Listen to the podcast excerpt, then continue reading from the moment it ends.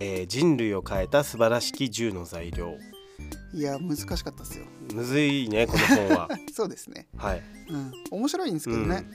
スタッフスタッフマタースタッフマターズうん、まあ物が問題であるとか重要であるっていう、はいマターがうん重要とか問題っていう意味ですね、うんはい、この一冊をちょっうんとやり終わりましたけれども、でまあ1章から順番に、まあ、10種類の、ねはい銃の材料ってあって、まあ鉄とかうん紙とか、うんコンクリートとか、はいあの身近にあってうん当たり前に知ってるんだけれども、うんいやこれ何って聞かれたらうん説明できなそういなっていうものがかにラインナップされてますね。鉄は鉄紙は紙、うん、コンクリートはコンクリートとしてしかまあ日常生活では認識してないよねそうなんですよね、うんだからまああの YouTube の方でも言ったんですけど、はいまあ、前回のデザイン思考であの普通を普通のままにしておかないとか何をではなくなぜって問うとか、まあ、目を開くっていう表現とかいろいろ言いましたけれども、まあ、その辺に結構近いなと思ってうん鉄まあ鉄だよねで終わらすんじゃなくてえ鉄ってそもそもさうんって疑問に思ってみる。なるほどでまあ読んでみたら異常に深いし難しかったっていう、ああそうですかはい面白かった面白かったですうんマジでもうなんか世の中の見方がちょっと変わりますね街歩いてうん、こう見る景色が変わるんじゃないかなっていうようなそうなんですよねあそうかこれアスファルトだからそういう風にできてんのかとか、うんうんえこれ鉄プラスチックみたいな興味示したりそうかそうかうんたまに分かんないものもあるもんねわかんないですねこれはな鉄なんだろうけどなんだろうかうん、特に塗装がめちゃめちゃ技術高いから、表面上ではわかんないやつとかいっぱいありますね本当に確かにそうだうんうんでその他にもチョコレートだとか、そうですねうん、グラファイトあの鉛筆の芯とかはいはい、ダイヤモンドの話をしましたねインプラントインプラントインプラントはむずい医療が絡んでくるので、めちゃくちゃ喋るの難しかったです、なんかあのインプラントってあの最近だとあの歯の薬歯医者のね、うんうんでも言われますけどここで言っているのは人体の中に埋め込むっていう材料ですね、埋め込めることができる、うん埋め込んでも大丈夫な材料の話ですね、はい全体として、うん面白いですねだからこれもだから10章でうん、 YouTube の方で解説していったところはい、はいそうですねしていきましたはい、はいこれをじゃあちょっと一章ずつもう少し詳しい話っていうのをしてぜいひきぜましひょうか、多分秋葉さん気になるところいっぱいあると思うんで、うんなんかあのー下手に突っ込んで話聞い て迷迷子にならないようにそうですね、うんちょっとずつしなきゃいけないですが、ちょっとこの、うんそうであすのねまあそもそも鉄ができるまでに私たち人類の祖先は石器時代を生きてるんですよ。はい、石の時代があったわけね石の時代ですなのでまあ槍の道具であったりまあ日頃の生活をするための道具は石か木か骨で全部作ってたんですよねでこいつらがめちゃめちゃ不便なんですよ叩いてたら割れるしひびが入るし、うん折れるしそのうちダメになっちゃうから、ダメになったらまた新しいものをでずっと続けるわけですようね、んでそれが金属の登場によって一気に変わるんですけど、んまあ、そこが結構大きい時代の変わり目ですよね。なるほどうんメンテナンスがすごい大変だもんねその木とかあそうですね、骨とか、うん、うんでまあ結局ダメになったらもうダメになって終わりはい、もうあの破損してしまうはい割れてそうです二度と使えないとか、そうですうん復活のさせようがないんですよね、うんそうですね、このナチュラルな素材たちは、うん、それが金属になると溶かせばもう一回復活してくれるんですよはいこれがもう革命的なんですよね、だか溶らかすためのでも技術っていうのが必要だよね、熱が必要ですう、んうん、でこの熱を生み出すことができるようになるにも時間はかかるんですけれども比較的低い温度でできる金属からどんどんと、まあ、進歩していくっていう感じですね。なるほど、うん、一番最初に加工し始めたというかはい加工することができたはいはい、金はい、属っていうのがあるわけだ、そうです。でこれは、えーっとですねまあ、YouTube の方では伝えきれなかったんですけれどもまずどこの地方の話なのかで例えば日本だと鉄と青銅かなんかが同じタイミングで伝わってるので青銅器時代っていう言い方すら間違いかもみたいな、はい結構まあ歴史の話なんうでん複雑なんですけれども、ここの本で書いてあるやつで言うと銅が伝わり青銅が伝わり鉄が伝わったっっていう、まあ、ヨーロそッうパいでうは順番なんですね順番なんですよねうんでまあ銅はクジャク石っていうなんかエメラルドグリーンみたいな石を発見して、それを燃やすとあの変化させれるっていう発明からなんですよね発見からか銅がだから一番溶かしやすかったみたいでクすジャここクでは石が原材料になっていてそうです加工しやすかったと、はいうんそうなんですよねでただ銅にも弱点があってはい、弱いんですって銅は弱い、弱いうん、うんこれは純金って言われるまあ純金合金じゃないってことです合金じゃねなくて純金ですねはいうんつまり1種類の金属だけでできているとその金属の弱点がもろに出てしまううん、なので何かを混ぜないと結局弱いんですよねなるほど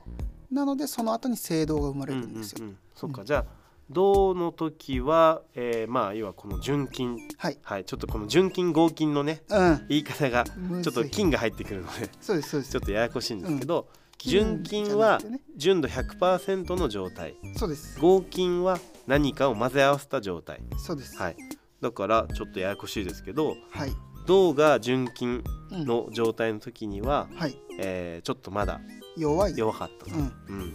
で青銅っていうのはじゃあ何か銅に混ぜてるってことだねあそうですね、うんえっ、と何混ぜてるんだっけなヒ素か基礎だヒうんう素んか鈴を混ぜてるんですって、うーんなるほどなので鈴とかヒ素の産地はそこで商業的に一気には栄いえるはんいですはよい。うんで青銅が生まれるんですけれども、その時にヒ素中毒うんも多く生まれてその銅を青銅を加工してる人たちにはその病気が絶えなかったそうです。なるほど結構命がけのうん、そうそうなんですようねー、んもちろんそれが何が原因かははっきりと分かってなかったと思うんですよね当時はね当時は、うんうんただそれによってこの本によると10倍強くなったそうです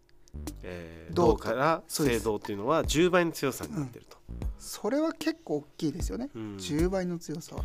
不思議だなこう混ぜると強くなるっていうねあー確かになんか、ここの発想がうん、うんうんすごく面白いなと、確かに、はい純度のはい高いものの方がはい確かに強そうに思うんだけど、うん混ぜ合わせる方がうん強くなるっていうのが、うんうんうん確かにちょっと興味深いなと、はいうんじゃあそれで言うと鉄のところでも面白いんですけど、はいまあ鉄の方が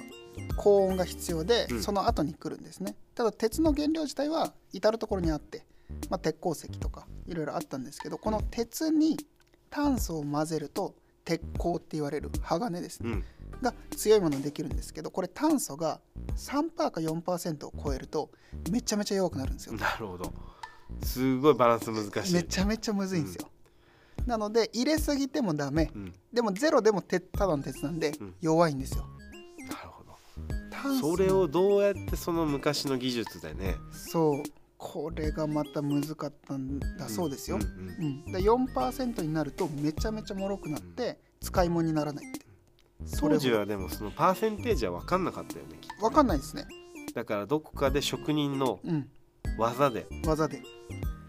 そうでその技がすごすぎるあまりに例えば日本の刀とかもはい刀鍛冶って言われるものがうん職人の技術で、なぜかわかんないんだけどめちゃめちゃ鋭い刀を作れる人がいる、うんでそれは叩く時の感覚でうん見極めてたらしいですなるほど今の技術で計算するとそれが3%そうです、にまあ、3%より近い低いのかな、ううんんで超えちゃだ弱くなっちゃうから、ね、ダメです超えるとねそうそう弱そくうなっちゃうからうんうんでもう日本の刀鍛冶の何がえげつないって、はいこれ多分 YouTube で喋ってない方なんですけど、えー、と炭素を多く含むと脆くなるんですよね、はいでも脆くなる分薄く鋭くできるんですよで炭素の量が低いと硬いんですよねとにかく強くなるただ分厚くなっちゃうので刀の内側は炭素の純の割合が低いものうんそして外側は炭素の割合が高いものってなるほど使い分けてるんですよそれを二重構造になってる二重構造はあそれを計算知らないんですよ、うん叩いてる感覚で科学でやってるわけじゃないもんねそうです職人の感覚でそれをそうはあでそれをちゃんと使い分けると、うん切っ先はあのはい、鋭利にな鋭利りになり芯は硬いだから折れないとなるほどえげつないですよこれは世界中見ても日本の刀っていうのはもうちょっことの特筆するそうですこの本の中でもそれはもう特筆すべきももう神秘的な能力っていうふうにすごいね日本人そうなんですようんだからあの「雨の村雲の剣」とか、はいまあ、宗教的なうん意味合いとか神話的な意味合いを持ったその刀が魔法の力を発揮したみたいな話もあるじゃないですか。うんなんでそんな強かったのってこの炭素をコントロールする家事技術がもうマジックだそうマジック扱いなんですよ。なるほどでやばいんですよね日本ってう。んなんか映画とかでも要はヨーロッパのねうんうん刀っはいていうのはすごいこう鋼のはい、こう分厚いねうん、勇者だけ持ってるようなね。重そううんなそうそうんうそうそううんあれは中身がまあ鋼鋼鉄あそうですそうですう。ん、うん、もう鋼鉄で一できてる重構造ですねうんそうです、んで日本刀はそれが低炭素と高炭は素いって言われるうん2種類の鋼でできてるっていうなるほどうん実際だからヨーロッパの、えー欧米の、あうんヨーロッパの,、はいあの鋼のうんうん剣っていうのは切れ味悪かったかもしれないねあの日だ本のに比べるとだからよく言いますよね剣をあの日本刀は引くはい、引いて切るうん、でヨーロッパの方のは押して、ううんんうん押し潰すよ押うにし潰す叩くみたいなね、うんうんうんうんちょっと痛そうだもんね痛そあうの重そうというか、うんはいまあ向こうの方がなんか鎧とかうん結構重たいイメージなんで、そうしないといけないのかもしれないですうんうし、この技術の違いもあったのかもしれないですうし、んなるほどうんちょっと時代劇とかさ映画とか見る目が変わりそそのねたまにカンカンってやってる、はいうんあれがう、はい叩き分けてるんですよ多分、うんうんうんなるほど、恐ろしいですよね、うん日本人、うん、うんでその辺がねすごい面白かったですね、なるほどう、ん、でまあこの結局鋼を作るっていうのが、はいまあ、産業革命とか、うんまあ文明の進歩に絶対に必要だったわけですよね。うんで何かっていうとまあ大きいお橋を作るとか、はい鉄道を作るとかいろんなものを作るために鉄よりも鉄鋼の方がいいわけですよ。うんでこの大量生産をししようって言ってベッセマー法っていう、まあ、YouTube の方でも喋りましたけどはいとにかく炭素を抜いて1%になったら出荷すればいいんじゃないのっていう方法が編み出されたんですけどこれがもうものの見事に失敗するんですようん、も1%にならなかったうならなかったそんな計算はできなかった、そうなんですよ、うん、結局いろんなところで鉄を取ってくるじゃないですかうん鉄の原料、はいで燃やしたら、えー、と酸素と炭素がひっついて二酸化炭素になって出ていくんですけどいつまで燃やせば1%になるか分かんないんですよねうーんだって毎回5%って分かってたらいいんですけど、うん、測れないんで、うん持ってきたものが何パーかそっかそうなんですよでこれでこの人ねこの特許を最初売りまくるんですようん売って大金持ちになるんですけど、はいうんその後それを全部買いうん取れって、うん嘘だったからはいって言われて買い取るんですようんで大損するんですよねうんでその後この人が別の人と組んで新しい方法を開発するんですよでまあその方法はシンプルで全部炭素を抜き切りますと一回抜いちゃう一回ゼロにする、はいそうすると鉄になるじゃないですか、はいそしたら重さ測れるじゃないですか、はいそれに後から1%計算して炭素を入れればいいんですよ、はいって考えた方法、うんでこれなら絶対にできるってみんなに言ったんですけど、はいもうみんな誰も特許買ってくれなかったんですよ信用されなかったそううーんこれちょっと面白いなと思ってこれうん YouTube ここまで深くは喋ってなるないんほですどけどう、んでこの人どうしたかっていうと自分で会社作ったんですようんそしたらもちろん成功するじゃないですか、はいもう計算通りなんで、めちゃめちゃ大金持ちになって、はいみんなその後慌てて特許買いに行くんですけどその時には高額になってるっていうなるほど結果的に成功ししたわけね結結果的には成功したんですけどうん最初の失敗のせいでか、うんおかげでか、うん自分でやらざるを得なくななるるっほていうど誰科科学者ですかえーっとですねうん肩書き何なんだろうちょっと待ってくださいねえーっと技術者って書いてうますね、ーんヘンリー・ベッセマうーんうんその人が発明して、うんあとは学者のマシェットっていう人2人ではい製鉄会社を起こしま会す社を作ったんだはい、うーんそうなんですよ理ね論はね一緒だからねそうなんですたよ、だその一旦抜いてっていうのがうん、最初は出てこなかったんだそうそうそうそうそううんまあできなかったのかもしれないね確かに抜くとかがねうんえー面白いなじゃあ今だってこの、えー鋼鉄っていうものはあるわけじゃないですか、はいだから作り方は基本的に今話してもらったようなそうですそうです製法だようね、んうん一旦鉱山から、はい、えー鉱物として鉄の原石鉄をを原石を、うんえー持ってきてはい、炭素を抜いて、うん、そこに必要となるうんパーセンテージの炭素を混ぜてそうですそうです鋼鉄にすると、はいそんな風に作ってたのねなるほどじゃあそういう感じでねそうなんですよ、うなので一回失敗してうん見向きもされなかったけれども、諦めずにやり続けた結果この鉄鋼っていうものが世に広まっていったっていうそういう歴史があるとそうなんですようんで次のステンレスも、うんこれも偶然発見され偶るんで然すようんでこの人何したかっていうと鉄が鋼同じ人ですかあ別の人ですあ別の人また別の人で、あの第一次世界大戦直前で、もうどのヨーロッパの列強ももう戦争が来るからって言って軍備備えてたわけですね武器を作るのに。うんでそのためにはより強いまあ鉄鉄鋼より強い金属が必要だと。でそうすれば例えば大砲もより遠くへ早く撃てるとかっていうふうに考えたんでしょうね。でそれを作ってたんですよその金属を。うんでいろいろ試すでこれはもう合金だっていうのは分かってたんで、鉄にいろんなものを混ぜてテストしていって全部ダメダメダメってやっていって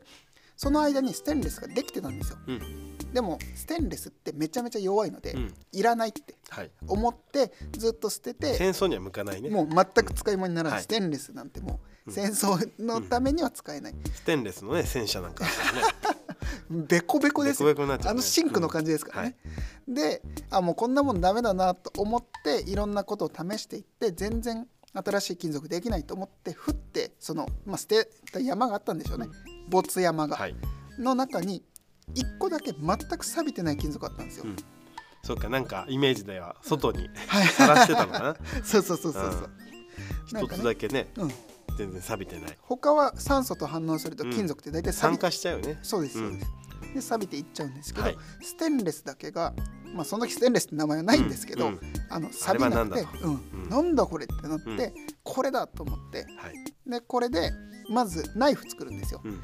全然切れないんですよ ふにゃふにゃのなんだろそううそなうこのうんだから切れないナイフこいつ作ってるってうんバカにされてたらしいんですよね、はいでも錆びないっていう能力とそれだけ柔らかいっていう今までの金属にはないだってみんな金属を硬くしたかったんですよう歴史上んそうですね硬くしたくて硬くしたくてやってたんだけれどもあれめっちゃ柔らかくて錆びないやつができたとなってそこから別の方向に金属が使われるようになっていったのが、例えばシンクとか、で昔は陶器だったんですよねで割れちゃうしうんめちゃめちゃ重いしっていう不便だったものがステンレスに変わっていくっていう風になってステンレスが身の回りにありふれていくわけですよねなるほどそういう歴史なんだそうなんですよだから全く求められていない時にうん突然別のものが出てきて、なるほどそうでその人がまあ錆びないけど鉄砲には使えないからいいやじゃなくて、うんこれ面白いなって思ってうん進んでおくれたおかげで今ステンレスがあるっていうう、ん一番身近な鉄なんじゃないですか生活しててねあそうですねうんだからスプーンとかうんフォークとかもそうですようね、んうんなるほどだからその時代にいろんなものをこう鉄に混ぜていてそうそうそうそう偶然生まれたものがそういったものに変わっていったとうん、まだ発見されてないものもあるんじゃない結局組み合わせなんて無限にあそるうじゃだなよいですねか、その割合もそうだしそうそうそうそうそう何混ぜるかっていうところでだからステンレスっていうと鉄と炭素とクロムなんですよね、はいつまり鋼プラスクロムなんですけど、うんはいじゃあこの鋼プラスクロムプラス何か足せばとか、うんまだまだ可能ね性可は能性はいっぱいあるよねめちゃくちゃあるんじゃないですかね、多分いろんなそういう材料作ってるところとはかいが研究はしてるんだろうなと思うんですけど、うん、面白いですねこの素材作りそううんすごく科学的なそうなだんですけど生まれる時はうんすごく非科学的という か偶然が偶ね然で、うんううんん、だからこの炭素とクロムも、その時に研究者がパーセンテージちょっとずつ違えば、その時は生まれなかったかもしれないんで、ねうんいまだにシンクが ねタイルでできてタイルでできたり陶器ででできてたりするかもしれないっていう、なかなかもうなんかこの時代はずっと金属を生むのに偶然がずっと絡んでるっていう、なるほどうん、面白い時代でしたねそうですね、うんなのでこっから先新しい金属もいろんな偶然から生まれるのかもしれないですね、うんうんうんなるほどそういった素材作るのもものづくりの一つかもしれないねあそうですねうん、本当にそこからいろんなもの生まれてきてますのではい